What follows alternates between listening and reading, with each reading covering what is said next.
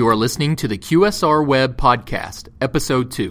At the Restaurant Franchising and Innovation Summit, executives from leading brands will share their success stories of the numerous ways they have innovated to grow their franchises. Attendees will gain insight and inspiration to help them be more progressive in every facet of their businesses. Register today at franchisinginnovation.com. Hello, and welcome to the QSR Web Podcast, where we bring you a carefully curated selection of some of the developments across the restaurant limited service categories.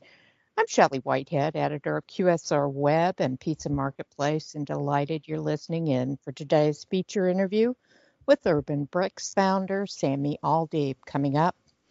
First, though, we begin today with the modern version of a crystal ball, aka big data and analytics. FastCasual's managing editor Cherryh Cansler connected with data wizards at Euromonitor recently to get a view into the future of the restaurant game and what lifestyle trends will really make brands particularly attractive to current and potential customers. Welcome, Shara. Hello, thanks today? for having me. My pleasure. Please first tell us why Euromonitor undertook this research into new food service concepts and why restaurant operators might need to know about these findings. Right. Well, I think, you know, it's the it's the end of the year and we're always gearing up for our new predictions at this time of the year. And you know restaurants always um, need to know what's out there and what their customers are demanding so they can be competitive to deliver those needs. So you identified four trends and discussed them in the first part of your series on this research beginning with the demand for restaurants today to truly fulfill a clean and green living promise what exactly does that mean on a restaurant management level? Right. Well, I think we've seen this trend uh, growing for the past several years. Customers really wanting to eat healthful, but they are focusing more on clean eating where they're not having, you know, the extra artificial flavors and additives. And restaurants are trying to meet those demands by also giving them, you know, more transparent information. Customers, especially millennials and even younger customers, want to know where the food has been grown. You know, they want to know that the farmer down the road supplied the lettuce to their salad. So a lot of restaurants are looking into that.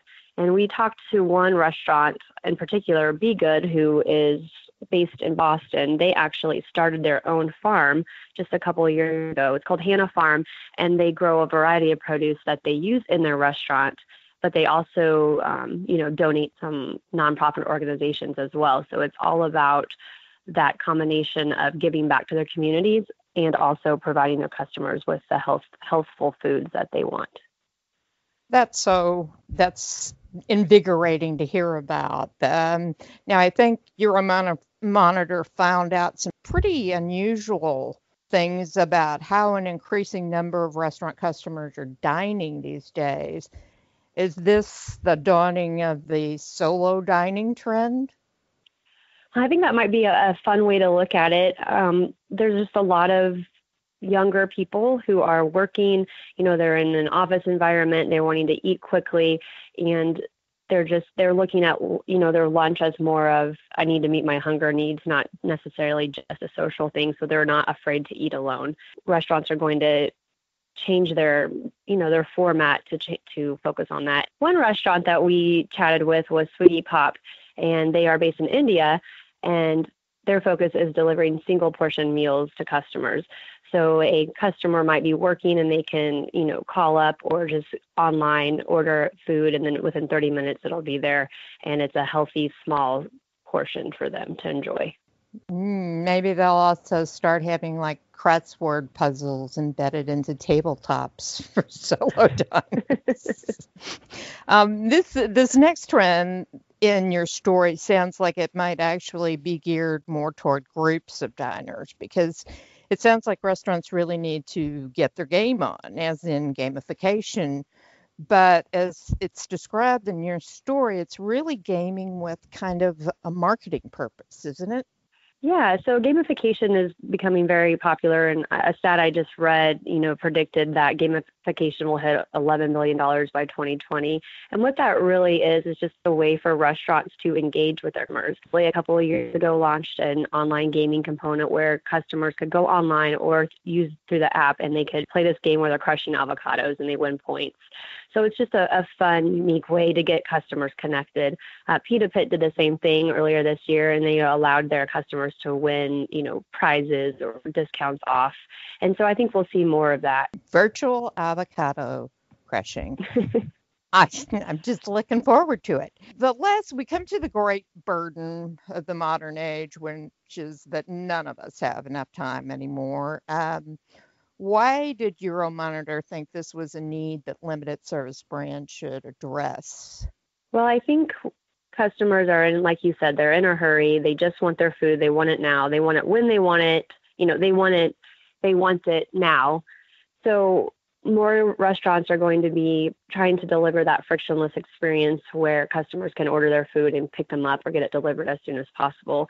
And there was this new restaurant in Dubai that is kind of taking that to another level. It's very interesting. It does not have a mobile app, which I found inter- interesting because, you know, most restaurants are really going that way, but you know they're using that as a marketing tool. You sign up, you put in your info and your credit card number and everything on the website and then every single day they send you a menu like at 9:30 in the morning and then you respond back with what you want and then they deliver it to right to your office or to your house and it's prepaid and everything. So there's really is frictionless. So i think we'll see more of that as well. Wow they're making it awfully easy to eat. It's not a good thing for people like me I want to thank you so much. This is just the beginning of the series, right? Right. Um, this week we will also have a focus on menu trends, and then we will be looking at more technology based trends to, to watch out for for 2019. Ah, I'll be reading. Thank you so much for dropping Thank in. you. It's really enlightening information for our audience. We'll return in a moment too with Sammy Aldeeb about the pizza bread with the lime green oven front and center, Urban Bricks. Let's talk pizza, specifically Urban Bricks Pizza. Thanks to having Urban Bricks founder Sammy Aldeeb here with us today. And wow, Sammy, this brand has really come a long way in a little time since its launch what, three years ago. You're up to 20 plus locations, and how many are in the works? We've got probably another 12 in the works, opening up in the next six months or so. So, yeah, we're, we've been building them up brick and fast. It's big growth.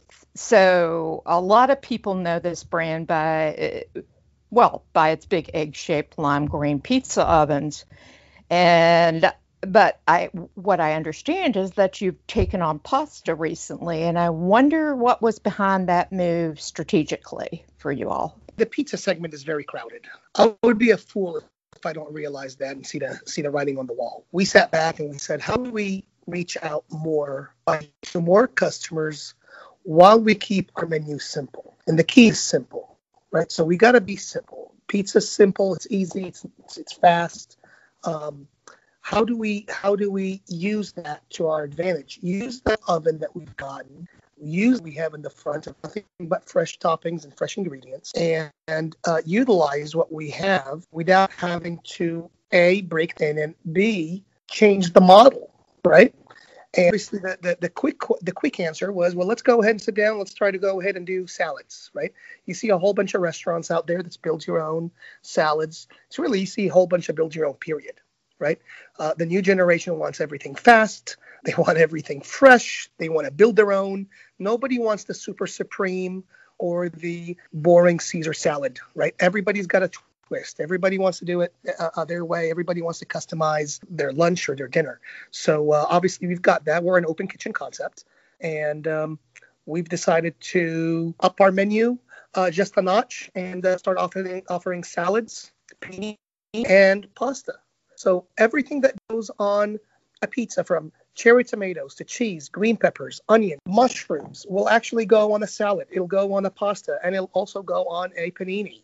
So why not uh, expand our menu without really having to add any more SKUs. And that is the genius move that Sammy came up. Very simple. So how's it going over? Oh, it's doing fantastic. You know, with with a world that's very health conscious, um, salads is definitely taken off. We are we are we now cater to both uh, mom and dad right? So um, mm-hmm. if somebody wants something light, uh, whether it's for lunch or they're simply on a diet. Now, Sammy, as many readers of Pizza Marketplace in particular know from our past coverage, Urban Bricks has also got a reputation for having cool gadgets, but they all have purposes, uh, like that hand sanitizing station and the bottom filling beer dispensers. How do those kinds of items work to really engage customers? Well, the world we live in is all about entertainment. People eat with their eyes. People want to go ahead and check in on Facebook and other social media. That's what they want to do. They want to eat where it's cool. And uh, what we did is we uh, created a cool atmosphere. Edgy. Want to show off our um, cool gadgets that we have in our in our uh, store, whether it's our uh, spinning pizza oven, right, or our uh, hand washing station, which is probably Instagrammed on our pizza. Um, or the uh, bottoms up beer machine, right? So everything's got a purpose. The hand washing station is obviously a huge hit with the kids. Uh, I could see kids uh, wanting to go to Urban Bricks simply because we have the uh, cool hand washing station. I know my kids do, right? Um, and uh, the uh, the spinning, rotating oven is there to ensure a good quality, consistent pizza. So our pizza is very consistent, no matter how lo- how long the lines are we're always pushing out the same the same quality pizza each and every time right? And that's because our um, operations is monkey proof right? You simply put uh, you simply put a, you put the pizza in uh, in wait for it for two rounds. Each round is literally 60 seconds. You pull it out and it's perfectly cooked each and every time just like magic right? But yet it works as an entertainment for our long lines and it acts as a pacifier for hungry consumers that are just you know watching their pasta getting baked or or somebody else's pasta getting baked or panini cooking and rising inside an oven that's rotating. And then of course the bottoms up beer machine which is uh, a huge success for us. It's it's a big factor in us selling more beer and it's simply because it's very entertaining. I mean our cups have a hole in the bottom of them right? And uh, they, they they fill from the bottom. And I can't tell you how many times we get um, customers they're like standing in line behind another patriot that's that's gotten uh, that's ordered beer, and they're like, "What just happened? You know what? you know what? No, you can't you can't see it again, but you're gonna have to buy it, right? So much so much beer." Simply for having to show the consumer experience it again and you know quickly they pull out their phones and they're Snapchatting it or, or, or, they're they're they're putting it on Instagram or Facebook. You know, um, another thing about this bottoms up beer machine, not only that it helps me uh, sell and accelerate uh, uh, in, in, in in pizza sales or dining sales, but it also helps sell franchises. Just I think two or three days ago, we got another franchise inquiry, and uh, one of the questions we have on there is uh, why Urban Brick, and his response was bottoms up beer machine. Well, so tell me where where this brand is going. Big growth plans, or what's your well, pace? We're going to be in Panama, the country, uh, next next quarter. Uh, we're planning to open up first quarter of 2009. We should also be opening up our Puerto Rico uh, location in probably first or second quarter of 2019. We get uh, franchise inquiries for uh, um, international countries all the time. We're in um, we're deep negotiations right now with, with people from India. Uh, we simply have a very fun concept. It's fun. Investors are looking at it and saying, man, this could really work for us in, in, in our country. Very, um, again, very edgy, very American, right? people love American products and American brands. They, Does it uh, translate well to other cultures, or have you had some speed bumps there? Or? Being being an ex franchisee and somebody that was born and, and raised in Dubai, I think I have I have an advantage there about not really sticking in the box and I, I try to I, I, try to get out of the box and see what might uh, work in different geographics. You, you, know, the, the conversation we have with Panama is, is, is different than what we're having in um, Oregon. What we're going to have on the line over there is going to be a lot more different than what we're going to go ahead and have in Florida. So we're we're open to not being boring. We're open to adapting to uh, the geographics and to uh, the population uh, uh, and demographics uh, per each and every location. I got um, I got kosher meat where I need to have kosher meat. I got halal meat where I need to go ahead and have halal meat. And I got uh, urban bricks with a full bar where um, a full bar is needed. Right? Yes, we're we're we're a franchise and we got to be very uniform, and we are. You know, all, all our stores are lime green right? They're all very edgy. We'll adapt. So yes, our conversations with international locations are, are completely different, right? We're not going to do now that we're talking heavily with India. We're not. It's, it's more vegetarian. We're gonna we're gonna focus more on our vegetarian and our salads, our build your own salads more than anything else over there. Yeah, it's it's different. It's different. It's different. Interesting. It's I yeah. will be watching. We will be watching. Uh, I want to thank you for talking with us. I, wish we had more time to go on, but it keeps a sense of mystery going. And sure that the road is paved with gold, maybe a few lime green tiles in there as well for uh, urban bricks. And I seriously do appreciate your coming in and talking to us today. Of course. Thanks for having me.